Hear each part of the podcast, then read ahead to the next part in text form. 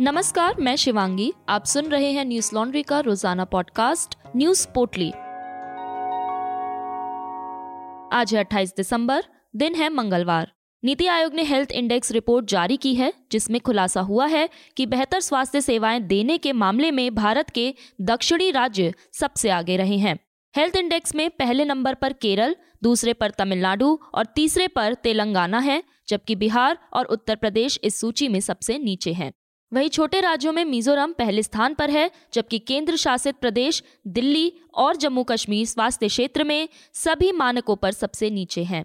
नीति आयोग का कहना है कि यूपी में स्वास्थ्य के क्षेत्र में काफी सुधार हुआ है।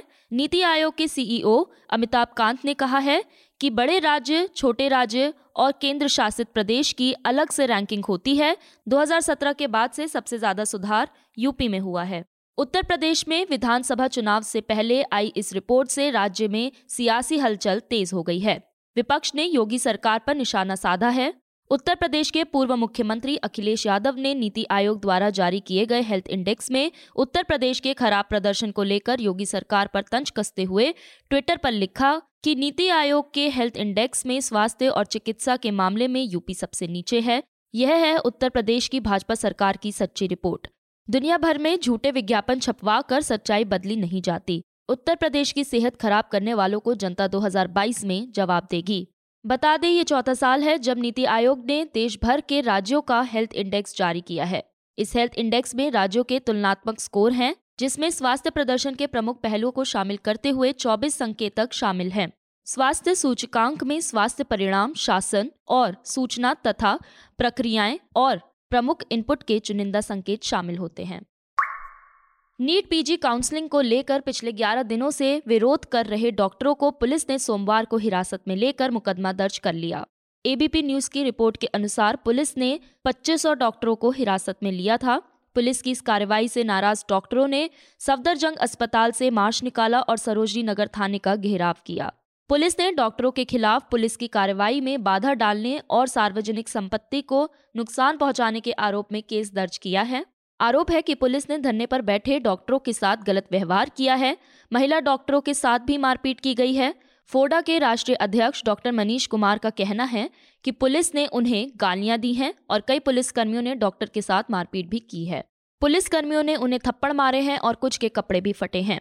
वहीं अमर उजाला की एक खबर के मुताबिक मध्य जिला पुलिस उपायुक्त ने डॉक्टरों द्वारा लगाए गए इन आरोपों को गलत ठहराया है।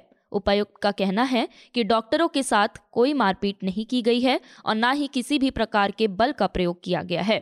इन लोगों ने जब सड़क को जाम किया तब उनको हिरासत में लेकर पुलिस थाने ले गई। बाद में सभी को रिहा कर दिया गया। पुलिस ने हिरासत में लेने से पहले इनको समझा बुझाकर हटाने का प्रयास किया था। दरअसल नीट पीजी काउंसलिंग का मामला कोर्ट में विचाराधीन है। कोर्ट की ओर से सुनवाई के लिए छह जनवरी का दिन तय किया गया है, लेकिन काउंसलिंग पहले कराने के लिए सभी डॉक्टर बीते ग्यारह दिन से हड़ताल पर बैठे हैं। Safdarjung, Loknayak, GTB, GB Pant, RML, lady Hardinge medical college जैसे बड़े अस्पतालों में रेसिडेंट डॉक्टर मरीजों का इलाज नहीं कर रहे हैं। इन अस्पतालों में ओपीडी से लेकर सभी तरह की स्वास्थ्य सेवाएं प्रभावित हुई हैं, लेकिन एम्स समेत कुछ अस्पतालों में इलाज किया जा रहा है। नीट पीजी काउंसलिंग में देरी को लेकर देश भर में केंद्र संचालित अस्पतालों के रेसिडेंट डॉक्टर नवंबर से हड़ताल कर रहे हैं। इस बीच उन्होंने कई बार हड़ताल की, जिसमें उन्होंने ओपीडी और इमरजेंसी सेवाओं को करने से मना कर दिया। रेसिडेंट डॉक्टर कई बार स्वास्थ्य मंत्रालय को पत्र भी लिख चुके हैं। यहाँ तक कि वे केंद्रीय स्वास्थ्य मंत्री मनसुख मांडविया से भी मुलाकात कर चुके हैं, लेकिन इस मामले में अब तक कोई फैसला नहीं आया है। वहीं शीर्ष अदालत सर्दियों की छुट्टी पर है। यूथ और रेसिडेंट डॉक्टर्स के तीन बैच काम करते हैं, लेकिन नीट पीजी काउंसलिंग में देरी के कारण तीन बैच के डॉक्टरों का काम दो बैच कर रहे हैं। सरकारी अस्पतालों में रेसिडेंट डॉक्टर क्यों कर रहे हैं हड़ताल? इसे जानने के लिए आप हमारी website Hindi dot Newslaundry dot com पर जाकर मेरे द्वारा लिखी खबर को पढ़ सकते हैं। हम इस तरह की ग्राउंड रिपोर्ट कर पाते हैं क्योंकि हमें हमारे सब्सक्राइबर्स का सहयोग है। आज ही हमारी website Hindi dot Newslaundry dot com पर जाकर सब्सक्राइब का लाल बटन दबाएं और गर्व से कहें, मेरे खर्च पर आज़ाद हैं खबरें। बीते चौबीस घंटे में देश में कोरोना के छह हज़ार तीन सौ अट्ठावन नए मामले सामने आए हैं और दो सौ तिरानवे लोगों की मौत हो गई। इसी के साथ कोरोना के कुल मामले बढ़कर तीन करोड़ सैंतालीस लाख निन्यानवे हजार छह सौ इक्यानवे हो गए हैं और मरने वालों का आंकड़ा चार लाख अस्सी हजार दो सौ नब्बे पहुंच गया है। सक्रिय मामलों की बात करें तो ये पचहत्तर हजार चार सौ छप्पन है। बीते चौबीस घंटों में छह हजार चार सौ पचास लोग कोरोना से ठीक भी हुए हैं। देश में अब तक ओमिक्रॉन के छह सौ तिरपन मामले सामने आ चुके हैं। ये अब तक इक्कीस राज्यों में फैल चुका है। महाराष्ट्र में ओमिक्रॉन के मामलों की संख्या सबसे ज्यादा है। महाराष्ट्र में इसकी संख्या एक सौ सड़सठ है। वहीं दिल्ली एक सौ पैंसठ मामलों के साथ दूसरे स्थान पर है। अन्य राज्यों की बात करें तो केरल में सत्तावन, तेलंगाना में पचपन, गुजरात में उनचास, राजस्थान में छियालीस, तमिलनाडु में चौंतीस, कर्नाटक में इकतीस, मध्य प्रदेश में नौ, ओडिशा में आठ, आंध्र प्रदेश और पश्चिम बंगाल में छः, हरियाणा और उत्तराखंड में चार, चंडीगढ़, जम्मू कश्मीर में तीन और उत्तर प्रदेश में दो मामले मिले हैं। वहीं गोवा, हिमाचल प्रदेश, लद्दाख और मणिपुर से एक एक मामले सामने आए हैं। भारतीय क्रिकेट बोर्ड बीसीसीआई के अध्यक्ष सौरव गांगुली कोरोना संक्रमित हो गए हैं। सोमवार की रात सौरव गांगुली की कोरोना रिपोर्ट पॉजिटिव आने के बाद से वह अस्पताल में भर्ती हैं। बता दें कि सौरव गांगुली कोरोना वैक्सीन की दोनों डोज ले चुके थे। सौरव गांगुली की रिपोर्ट पॉजिटिव आने के बाद उनके सैंपल को जीनोम सीक्वेंसिंग के लिए भेजा गया है, जहां पता लगाया जाएगा कि वह ओमिक्रॉन वेरिएंट से संक्रमित हैं या नहीं। एनडीटीवी की खबर के मुताबिक बीसीसीआई ने पीटीआई को बताया है कि उन्हें कल रात वुडलैंड्स नर्सिंग होम ले जाया गया था। उन्हें दवा दी गई है। फिलहाल उनकी हालत स्थिर है। वहीं महाराष्ट्र के स्कूल शिक्षा मंत्री प्रोफेसर वर्षा एकनाथ गायकवाड़ भी कोरोना संक्रमित हैं। इसकी जानकारी उन्होंने ट्वीट कर दी है। उन्होंने ट्वीट कर लिखा है कि कल शाम लक्षण महसूस होने के बाद मैंने कोरोना की जांच करवाई। मुझे आज पता चला कि मैं कोरोना संक्रमित हूँ। मैं ठीक हूँ और मैंने खुद को आइसोलेट कर लिया है। जो लोग पिछले कुछ दिनों में मुझसे मिले हैं उनसे सावधानी बरतने का अनुरोध है। महाराष्ट्र पुलिस ने मंगलवार को हिंदू धर्म गुरु कालीचरण महाराज के खिलाफ धर्म संसद में महात्मा गांधी के लिए अपमानजनक शब्दों का इस्तेमाल करने पर एफ आई आर दर्ज की है। सोमवार को कांग्रेस नेताओं ने लोगों की भावनाओं को आहत करने के आरोप में सिटी कोतवाली थाने के बाहर धरना दिया था।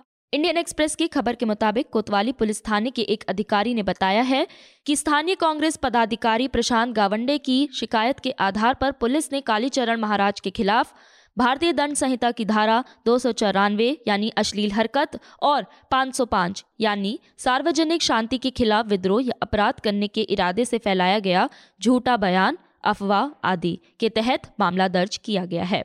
बता दें, इससे पहले कांग्रेस शासित छत्तीसगढ़ की राजधानी रायपुर में भी कालीचरण महाराज के खिलाफ केस दर्ज किया गया है। दरअसल रायपुर में आयोजित दो दिवसीय धर्म संसद में पूरे देश के जाने माने संत इकट्ठा हुए थे। रविवार को संबोधन के दौरान कालीचरण महाराज ने महात्मा गांधी को लेकर विवादित बयान दिया था। कालीचरण ने मंच पर आने के बाद कहा कि इस देश पर वही राज करेगा जो हिंदू हित की बात करेगा। इस्लाम का मकसद राजनीति के जरिए हमारे राष्ट्र पर कब्जा करना है। अभी हाल ही में उन लोगों ने दो देशों पर कब्जा किया है। इसके बाद कालीचरण ने पाकिस्तान के बंटवारे को लेकर महात्मा गांधी को अपशब्द कहे, साथ ही नाथूराम गोडसे की तारीफ भी की। कालीचरण के इस बयान का विरोध कार्यक्रम में भी शुरू हो गया था। नवभारत टाइम्स की खबर के मुताबिक दुधारी मठ के महंत रामसुंदर दास ने कालीचरण के बयान पर आपत्ति जताई और मंच पर जाकर कार्यक्रम से निकलने की घोषणा कर दी। उन्होंने कार्यक्रम के आयोजकों पर भी सवाल उठाए हैं। उन्होंने कालीचरण से सवाल किया है कि क्या महात्मा गांधी ऐसे थे जिनके बारे में बेतुकी बातें की गई हैं। महंत राम सुंदर दास ने आगे कहा कि ये हमारा सनातन धर्म नहीं हो सकता। मैं इस धर्म संसद से खुद को अलग करता हूँ। हालांकि ये कोई पहली बार नहीं हुआ है। इससे पहले यती नर सिंघानंद और अन्य लोगों के खिलाफ भी एक एफ आई आर दर्ज की गई है। इन पर भी आरोप है कि इन्होंने धर्म संसद में एक विशेष धर्म के खिलाफ भड़काऊ भाषण दिया है। दिसंबर के मध्य में फिलीपींस में आए राय तूफान से मरने वालों का आंकड़ा तीन सौ पचहत्तर से बढ़कर तीन सौ अट्ठासी हो गया है। साथ ही इस तूफान से प्रभावित नागरिकों के सामने आने वाली समस्याओं के कारण बीमारियों का प्रकोप बढ़ गया है। मीडिया रिपोर्ट्स के मुताबिक मनीला में नागरिक सुरक्षा कार्यालय ने कहा कि देश के सबसे विनाशकारी राय तूफान के आने के बाद से साठ लोग अभी भी लापता हैं। अधिकारियों के मुताबिक हवाओं और बाढ़ से चार लाख बयासी हजार घर क्षतिग्रस्त होने के कारण सैकड़ों लोग घर से बेघर हो गए हैं। करीब तीन लाख लोगों की निकासी केंद्रों में रहने की सूचना है, जबकि दो लाख लोग अपने रिश्तेदारों और दोस्तों के यहाँ रह रहे हैं। अनुमान है कि इस तूफान से इंफ्रास्ट्रक्चर, घरों और कृषि को मिलाकर चार सौ दस मिलियन डॉलर का नुकसान हुआ है। वहीं सरकार जब तबाही वाले क्षेत्रों में लोगों को खाना, पानी और कपड़े मुहैया करा रही थी, तब पता चला कि एक सौ चालीस लोग गंदे पानी के कारण बीमार पड़ गए हैं। इस पर स्वास्थ्य सचिव मारिया रोसारियो ने कहा है कि दक्षिणी प्रांत दीनागढ़ द्वीप समूह में अस्सी लोग बीमार हो गए हैं, जबकि चौवन लोगों का इलाज पड़ोसी द्वीप सिरगांव के अस्पताल में चल रहा है।